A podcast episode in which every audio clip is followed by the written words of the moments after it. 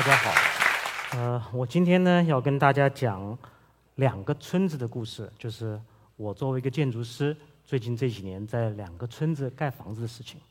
那么在村子盖房子的事情，跟大家有什么就是很很 tedious、很很琐碎的事情，跟大家什么关系呢？呃，我想的是，呃，我们怎么样从村子里面啊，呃，能够学到东西？我们怎么样从我们的乡村建设里面能够学到东西？中国这呃三十年来面临了嗯，就是非常非常大，世界上绝无仅有的大尺度的城乡改造的运动。呃，在这样子大的一个环境的改变里面，我我想用这个机会自己反省，也可以让大家一起反省。我们还能用什么样的方法能够维系住我们原来的这个呃村落或者城市里面的一些空间文化？那么这个是主要我想谈的。呃，这个是一个典型的村落，大概十五年前我到呃云南南边呃蔚蔚山一个一个小县城里。那个时候呢，蔚山小县城还很清楚的有呃工人能够在那里呃呃用传统的方式盖房子。那么这个村子呢是典型的有风水风水塔啊，叫做魁星塔啊。那么背后有风水有山，那么呃主要的街道呃有牌坊。这个是在呃浙江呃南溪江那边的一个村落。那么村的门口啊有这么样一个亭子。那么大家可以想象，每天村民呃去种田或者回来的时候，或者呃出门远行的时候，都会经过这个村子的门口。那么很自然的会成为村民可以在这里呃聊天呃或者碰面或者交换讯息的地方。那么这个亭子叫我没记错啊，叫望兄亭。那大家可以想见有这么一个典型的故事啊，有一对兄弟，父母早死，哥哥照顾弟弟。那么哥哥出外工作，弟弟每天在亭里面啊，或者每年亭里面等哥哥回来。那么有一年呢，这个弟弟就等不到哥哥了，那弟弟就每年都等，然后最后生了病，然后就死掉了，然后这个村子就叫做望兄亭。那么当然这个村子也可以叫望夫亭啊。那这个这个整个的意思是说，这个空间是有意义的，空间是过去啊跟现在跟未来的一个联系啊。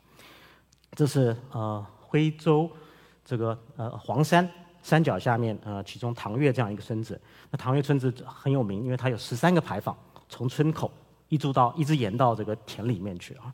那么这个每一个牌坊当然都是一个成功的故事，呃，考了进士啦，或者是乐善好施啦，或者是呃呃先生过世了，养了十个孩子，然后从来不嫁人啊，不再讲啊。那么这个这个是一个这个当然，那我们把这样的空间，学者把这样的空间叫做啊啊。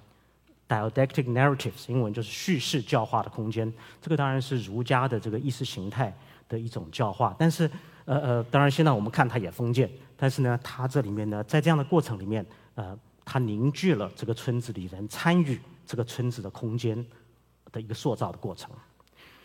呃，走到村子里面，除了祠堂，那么每一个人有自己的家里，每一个家其实也是一个教化叙事的空间。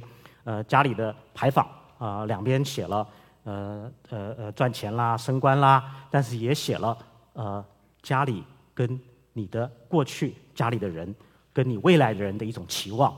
那么家里呃进了这个房子里面，呃一定有一个天井啊，或者我们说合院。那么小小的四合院天井的墙上呢，会有这么这么样一个窗户，这个窗户呢是个叶子，因为落叶归根。那我呢，这是过去。那我想想讲的就是我说这两个村子。呃的事情，一个村子是在香港新界啊，那么香港是当然是一个一个一个现代城市，完全是一个现代城市，但是在香港的郊区，呃，有这么样一个呃，有一些农村啊，那么有一些像菜园村是其中一个比较特殊特别的农村。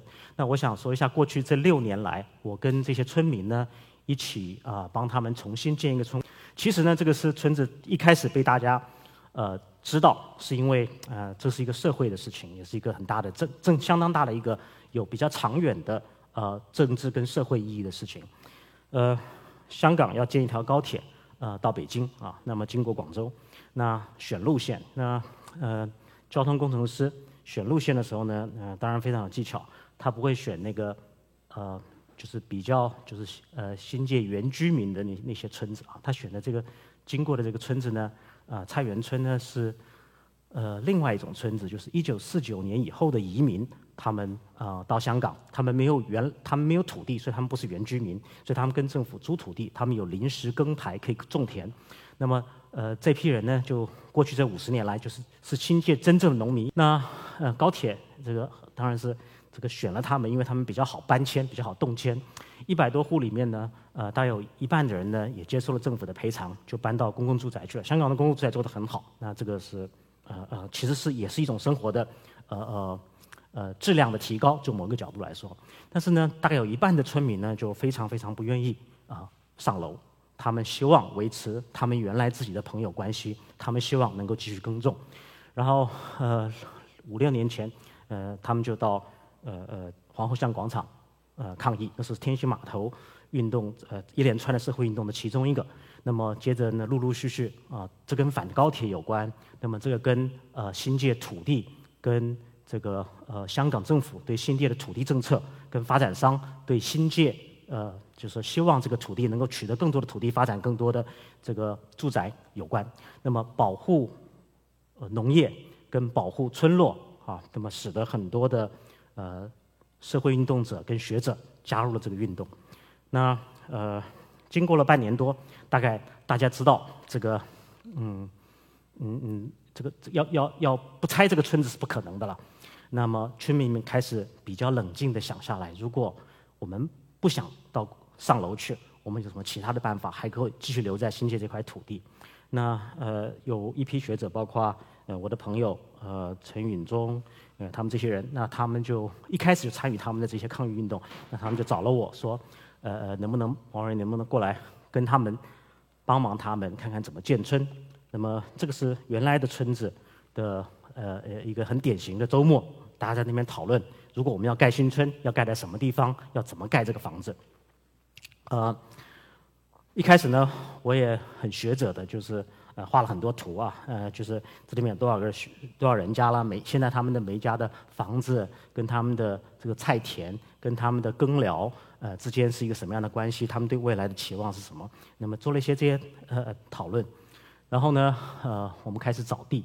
照片这边这个是叫明哥啊，他是原来是开呃卡车的，呃，就是新界中呃中港之间的卡车货运司机，呃，开了几十年，他觉得呃眼睛不行了，晚上开车不行，他想回家里呃能够种田，他非他是其中非常积极的一个人。那么我们找到了一块地。呃，在原来的菜园村附近，那么是一块农地，那么陆陆续续透过中介把这个地买下来，是一个不不很工整的地。但是呢，我们到第一次到那个呃呃那块地去看的时候都很兴奋，因为大帽山下来，那么可以感觉到那个山势啊，然后一路顺延下来，呃，走到这个地方。那么下面那几张图呢，是表示说，其实这个建村的过程呢，不是不是一步而到的。那么一开始呢，这些因为政府呢恨不得你赶快搬走。啊，因为推土机要来了，那我们替他想个办法。呃，我们他们不搬，政府也很烦恼。那我们就开始介入，就是跟政府的官员私底下找地方喝咖啡。啊，那那我们是呃在学校教书的嘛，他们比较信任，村民也信任我们，村民也不信任他们。那么我们变成做一个中介人。那我想说，好，如果我十二月以前我们他们搬出来，你们可以施工，但是你要给我们盖临时的房子。那政府就答应了盖临时的房子，那么我们就临时房子盖在什么地方？盖在原来规划里面的空地，然后透过盖这个临时的房子呢，我们让政府可以呃进去帮他们做接电、接水、接电啊。我也在想办法怎么替他们省钱，然后把粪管铺出来啊。因为政府盖房子呢，就一定要有所有的公公共设施，所以我们就在这无形中呢，就就占政府的便宜啊，帮他们做一些事情，让他们省一些钱。那反正我们想了很多策略，然后最后呢，怎么样施工？然后最后怎么样？呃呃，搬到新的房子，然后把临时的房子呃呃弄开，呃就是就是撤走啊。那呃中间政府也帮了我们很多忙，因为新香港新界呢不是不是那个中环的那个香港哈，就是香港新界是有很多地方势力的哈。比如说这个地方有一个叫袁刚黑的大哥，他们就堵了路，不给他们进去。后来呢，政府来盖房子了，那袁刚黑就只好让路了，就让政府进去，所以他他们入口的那个东西，就是进村的那个路也解决了。在规划的时候呢，呃，我们决定了几个事情啊，当然，呃呃，我不一一说了。我们把希望，我们也说说服了村民，把原来那块地上面的呃原来有的那个龙眼树、原来有的水塘，那么原来有的小溪都能够留下来。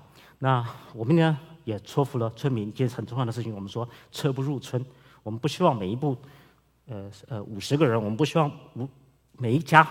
都有一部车子在他们家门口，那就跟小别墅没什么两样了。所以我们说，藤本昌原来的村子一样，都是一米半的道路，然后车子呢就在村口，大家可以走进去啊。然后我们说，我们希不希望希望这里面还能够有三分之一的地是公田啊？就是说，你们来，我们到这里面来，我们还能够继续耕种，还能够继续耕种啊。那么有公田，就有大家一起的厨房。那么这个是我们。呃，可以继续农业的一个开始。那么村民在这过程中呢，都陆陆续续的同意，呃，就是认可这样的一个想法。那这个是那个菜园村的老菜园村的菜站啊，就什么是菜站？因为他们原来种蔬菜，然后每天清晨那个卡车都来把那个蔬菜弄些拿到中环、油麻地这些、呃九龙这些地方去卖。那么这个菜站其实是一个 loading dock 卸货台。那么在呃。前半段时间，就老村还在的时候呢，是大家讨论事情的地方。那在这里面呢，因为呃有我啦，有陈颖忠这些人，那因为这些人都来帮他们的忙，所以呢，村民就很容易的、比较容易的被我们说服呃一些信念。比如说，我们说要做生态村，啊，他们说哦，红楼西拱的侯阿嘛，啊，可以可以，很好，说的很有道理。其实大家都不知道生态村是什么东西啊，那我们就开始灌输各种各种理念。刚刚我说一条小路啊，一米半的小路。那么下面当然会埋这个排水管。那么我们希望每一家用完的这个灰水能够进入这个排水管。那么经过两百米的这个这个呃过滤自然的过滤以后，变成比较干净的水，可以回去再继续使用啊。最少可以做灌溉。那么我们也想尽各种办法，看看能不能做有机厕所啦什么的。那么屋顶种草。那么每一家呢自然通风采光，我们就在这里面呢各种这个很很环保的理念，就希望能够灌注到这个村子里面来。那么更大的一个呃很现实的问题是，怎么样呃每一家怎么样呃设计自己的房子？五十个人我不可能画五十套施工图做五十套小别墅啊。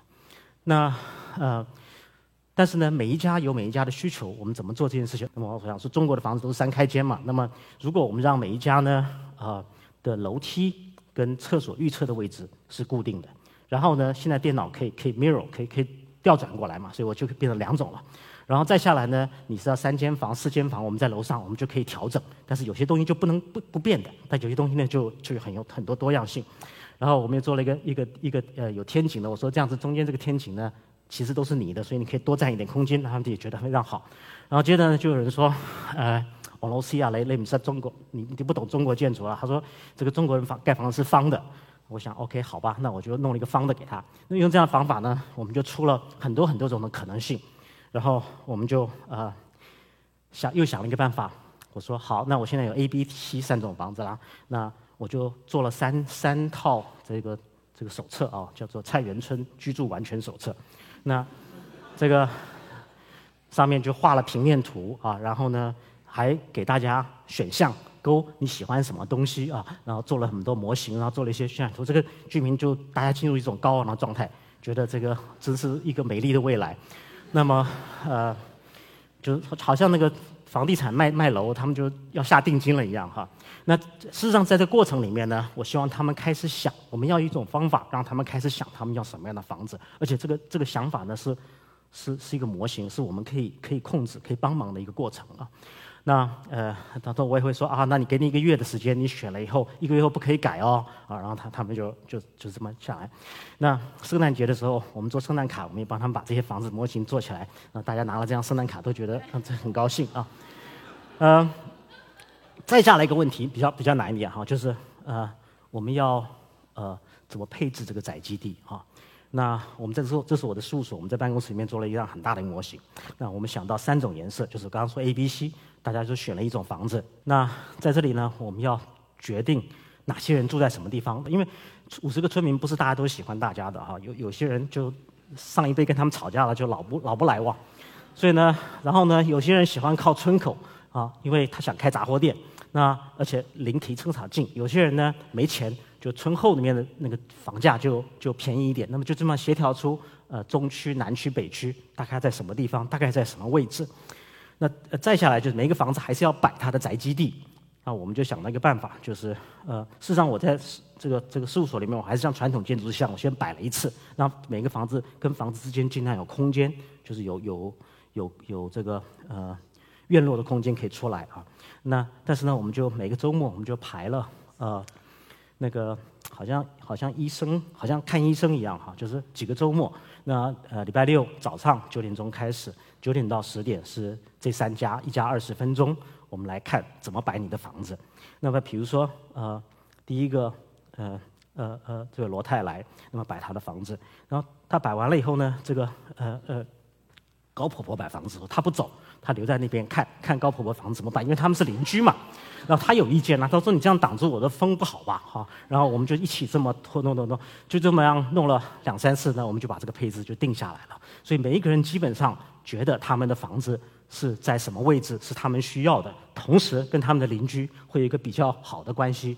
然后呢，我们也更希望，我们希望能够制造一些公共空间啊，比如说，呃，北区比较多，比较多人，那么我们觉得我们还是要分成一半，因为我们发现一条小路可以连到那个外面的公车站，可以走进来，那么我们就制造第二个入口，然后有另外一个小广场，然后这边我们希望做一个亭子，然后从入口两个入口呢就有一个有一个焦点，再走过去呢。啊，有一个有一个有一个这个有一个一个一个节点，因为这边有一条路可以岔到原来的田里面，这个是原来田里面田埂的路，我们希望把它留下来，让周边的人也能够走这条路，然后经过这个村，经过果园，然后这边原来一个土地公庙，让我们把这个土地公庙留下来，也变成一个小节点，然后最后这边一个很大的树，我们当然希望留下这棵树，就这样子呢，我们希望在中区、南区、北区都有不同的大家共享空间。做公共空间其实啊很麻烦的，因为大家都。没钱嘛，大家自己房子盖好以后，想说还要盖亭子啊，罗西某钱呐，啊，那我就想说，那那我们怎么办？比如说政府说每一家要做电表，要要有几公尺高，要花钱做。那我说，不然我们大家一起做吧，六个人一起做个电表。那一起做个电表，我就把电表做成一个凳子，那凳子旁边就变成又一个好像大家一起共享的空间。就一些方法来促进这些事情发生。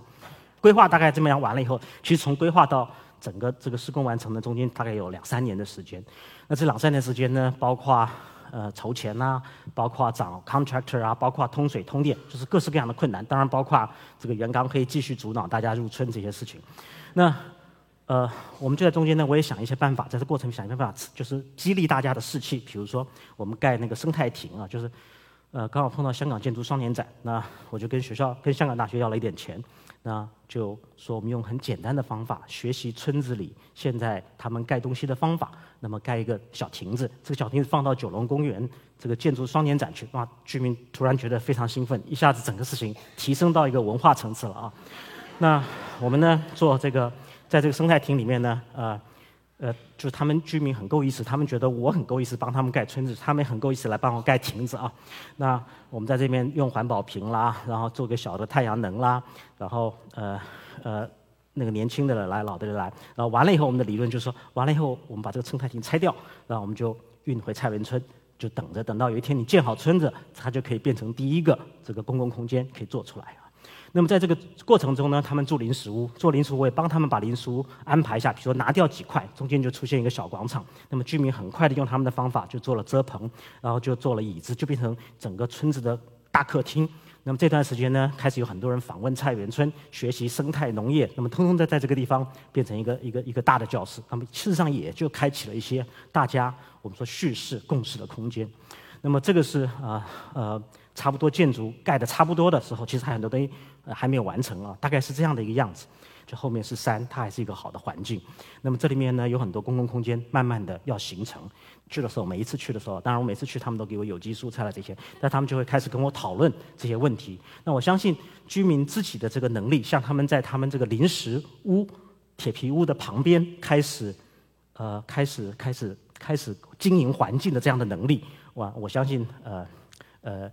这个村子呢，就就希望啊，就能够达到一种，呃呃叙事空间或者大家一起拥有的空间，是一个有意义的这个村落空间。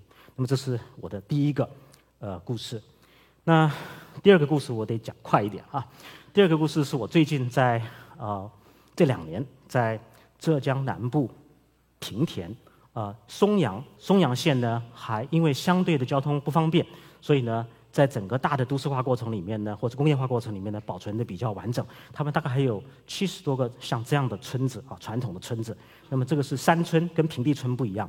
那么，呃，这个这个山村呢有很多特色，就是山村他们一般来讲呃没有太多的稻田，他们种蔬菜。那么山村呢里面都有溪谷，每一个居民呢都有一块山林。那么山林里面呃的的竹笋啦、这个香菇啦这些东西。呃，都是他们生理呃，就是生活很重要的的元素。然后呢，每一个山呢，下面呢，都一定一定是个水，谷地就有水，那么下面就有水口啊。那么呃，水口一边，那么池塘通常都在水口旁边。简单的说，就是说这整个山的那个村子的配置跟这整个生态、自然的生态是呃完全结合在一起的。不一定有人有四，比较有钱的人有四合院啊，但是每一个人的房子都跟自然有一种关系。那么四合院。的中间这个中庭，这个天井是一个很重要的地方。雨水下来，那么呃好的这个合理的卵石铺成铺面啊，那么旁边呢就呃种了植物。那么从这个小天井往上望过去啊，一般来讲都是这样的一个景象，因为它是山村，所以外面的竹林。平常我们看四合院看上去是蓝云，白天蓝云的，那么它这个看上去呢，常常都有竹子，风一吹，这个竹子就就会动啊。整个山村呢有一种山气。有一种灵气啊，有一种云气，这个是我特别喜欢。我我怎么会做这个事儿哈？就是，呃，松阳，松阳县长呢非常希望能够保存这些村子，同时他也希望这些村子呢能的这个改造呢能够跟这个村民有关系。那么因为这个机缘呢，呃，我们知道了平田这样一个小村有个村民啊小江，小江其实是个交通交警啊，他他的正职是个交通警察，村子里长大的，然后他目睹了这这。这几十年来，小时候村子里很热闹，过年什么大家都在。然后接着呢，都市化，大家都慢慢的搬离了这个村子，村子变成空的了，只有老人住在这里。接着呢，政策上又把村小取消了，小孩子没书念，小孩子当然是不能够住在村子里面。那呃呃，村子慢慢房子就就破败了。那小江呢就很希望，同时也是他爸爸，他爸爸是老书记，村里的老书记，就很希望他们的呃呃祖先的就原来的房子能够修好，能够村子里有多一些人。那么小江自己呢做广告公司，他太太做广告公司，赚了一点钱，他就把他的亲戚朋友呃十来栋房子买下来，他就想说做民宿啊。那呃他也其实其实他也很犹豫，他这个钱投进去回不回来他也不晓得。那右边这个是呃小江，那左边这个是我的助理王浩然。那浩然每次去呢，其实整个过程是一个协商的过程，因为我们画施工图。做了很多这个这个效果图、渲染画施工图，但是那个工匠他看不懂你的施工图的，所以你都要在现场跟他们谈。有一次我跟呃浩然过去，然后我开完会我说我说这个房子这样子不行，我说浩然我明天得回去上港大上课了，我说你给我再给我留两天吧。就浩然一留留了两个月啊，因为他没办法离开啊。但是就是在这样的一个过程里面，我们跟这些村民一起呃。就是盖这些房子，那我们当然分析这些房子哪些地方可以改，哪些地方不可以。大部分的房子都是像右边这种，就是破破败的房子啊。那我们当然也很系统想说啊，房子一楼可以做怎么样，二楼可以怎么样。那么旁边的厢房，这是我们原来计划。那么事后呢，跟事后来的发展呢，跟这个原来这个这个修建的计划呢，稍微有点出入。但是我觉得这个就是呃最好的地方，就是因为它是在一个协商的过程发生的。中国的房子，中国说土木哈，在这里边最清楚了。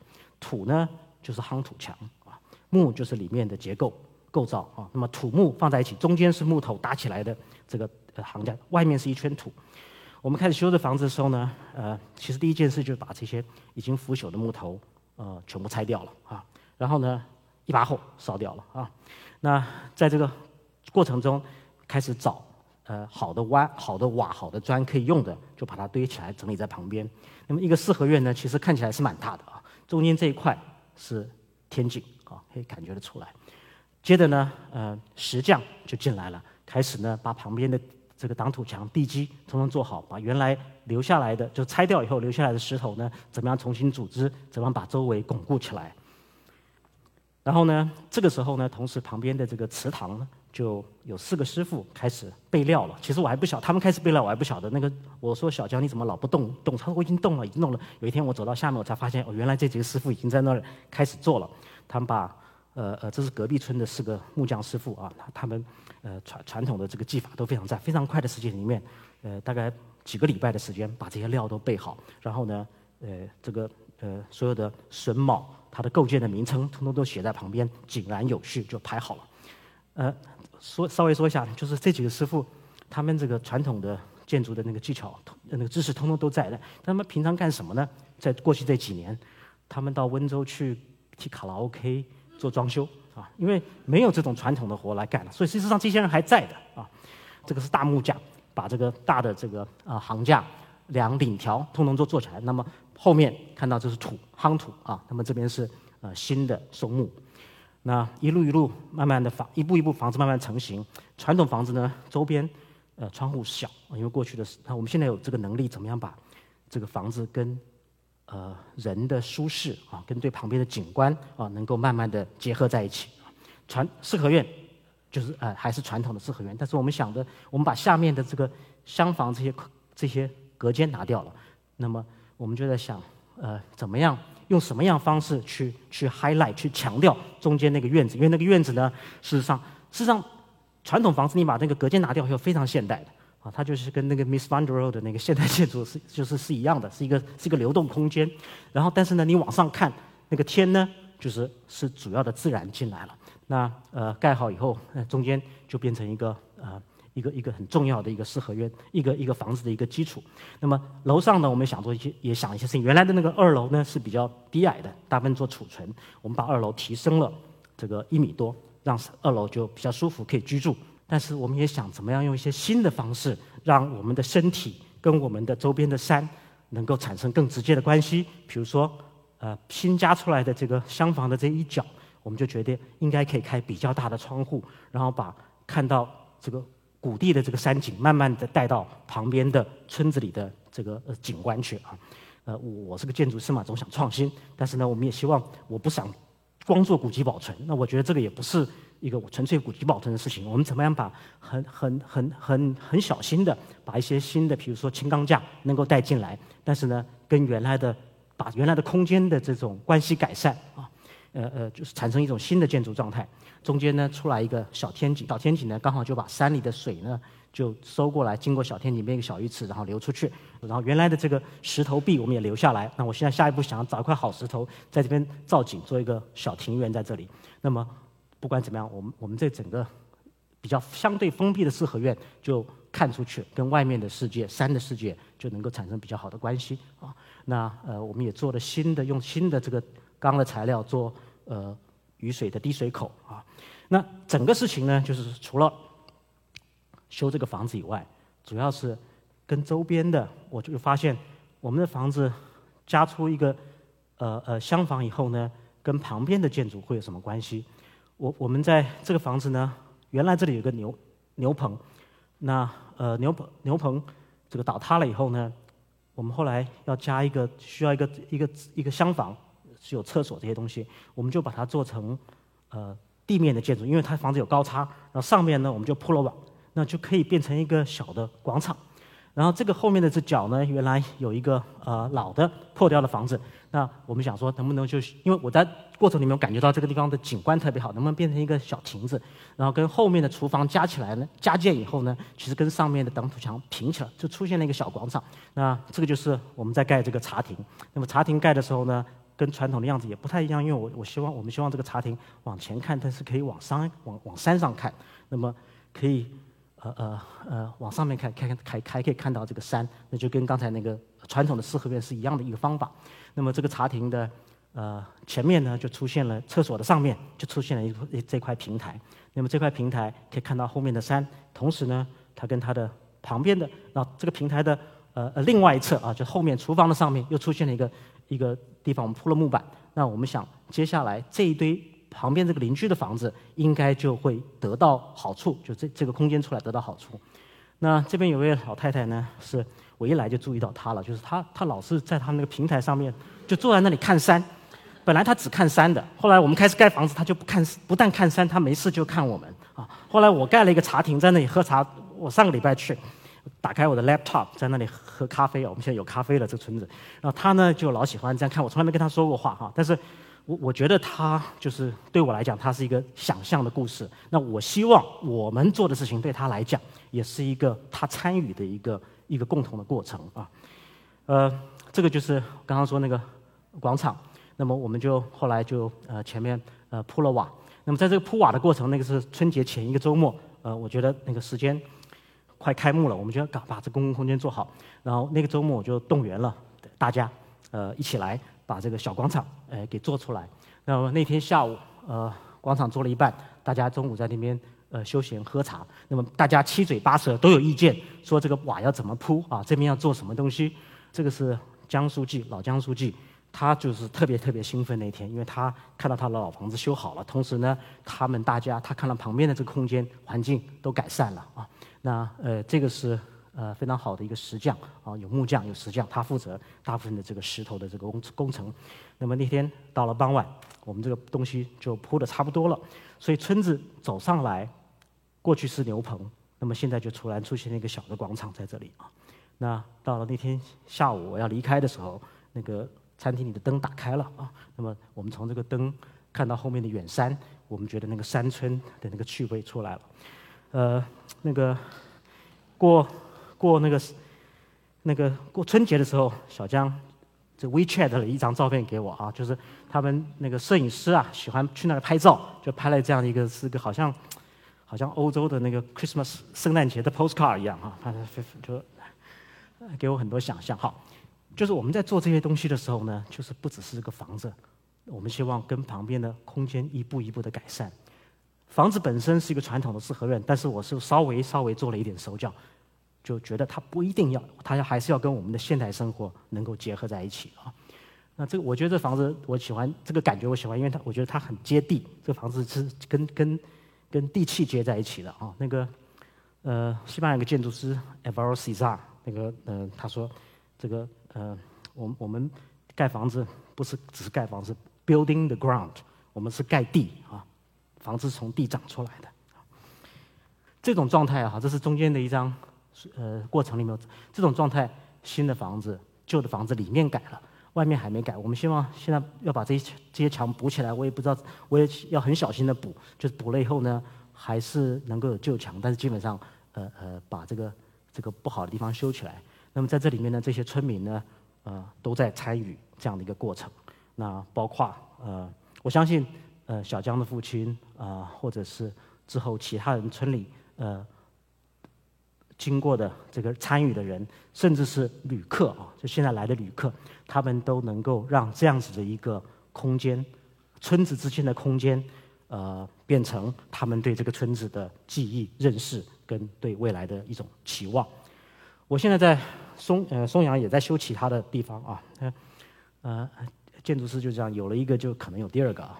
那这是叫界首的一个村子，呃有个禹王庙，原来看着这个松阴溪啊，然后前面有个戏台。那禹王庙因为治水嘛，那禹王庙戏台文革的时候被拆掉了，搞了一个那个会堂。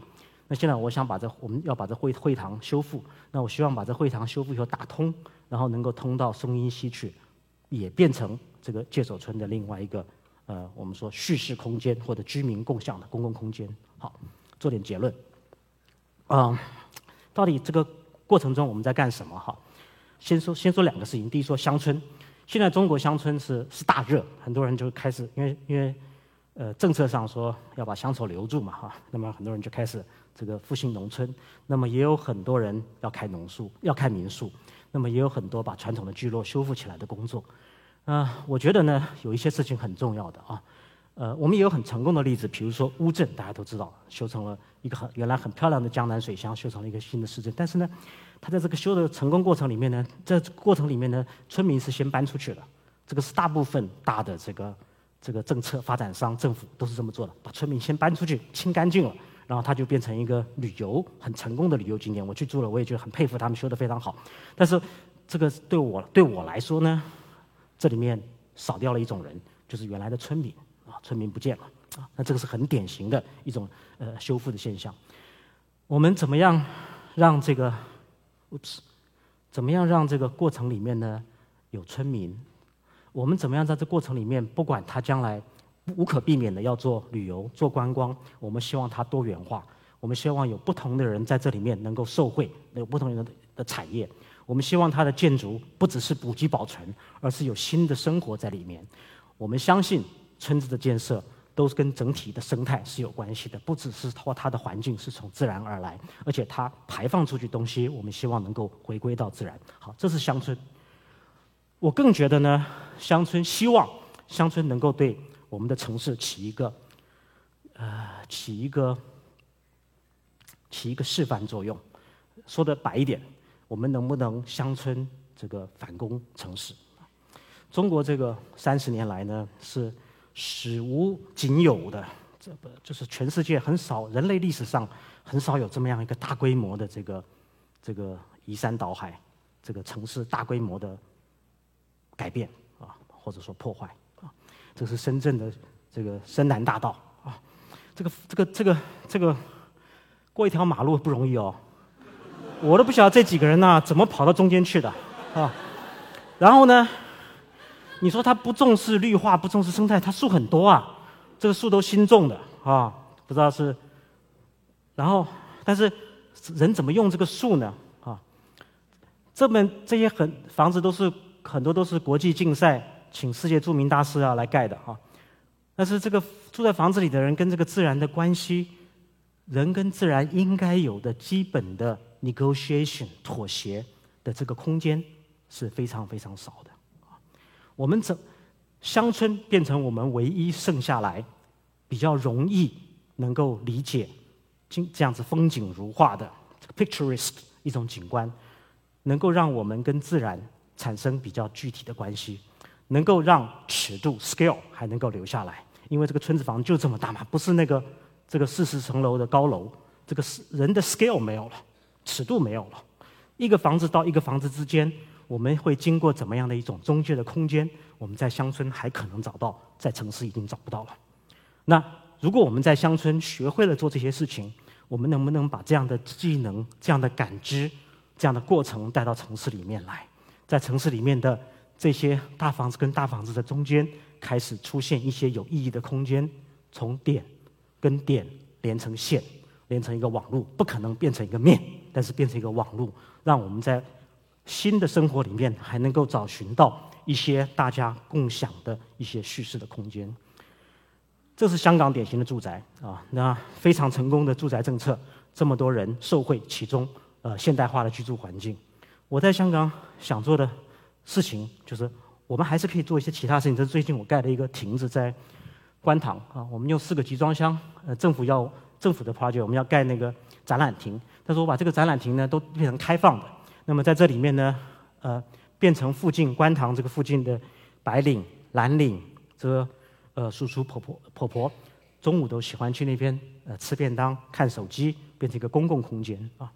小尺度的东西，比较能够参与性的东西，还是能够改变我们一个地方的居居住环境。在高层里面，这是我自己的一些呃学校设计啦什么的。我做来做去，我叫什么都市合院主义。说来说，我想做一件事情，就是。在这里面，我们能不能在一个高层的学校里面，我们还能够出建空间？在一个八层楼的建筑学校建筑里面，我们能够还是能够保持院落，还是能够保持平台，让每一个这个呃呃同学们上一层下一层就可以达到公共空，达到户外的空间，让我们人跟自然的关系不是一分为二，里面有冷气，外面没有冷气，而有更多更多的协商协调。最后一张是台呃，我十五年前。在台湾那个中盖的那个地震九二一地震以后盖的一个小学，福民国小、中根国小。那我们除了把所有的树留下来以外呢，其实我们想说的是，村这个小学是村子的一部分，它是村子的公共空间。在这个盖这个小学的过程里面，所有的村民都参与了。所有的过去就树地震房子倒了，树留下来，树可以把这些村民联系他们，从现在到未，就是从现在到过去，那么到未来，那么希望。我们能够用这样子的乡村策略来慢慢的改变我们的城市，修补我们的城市。谢谢大家。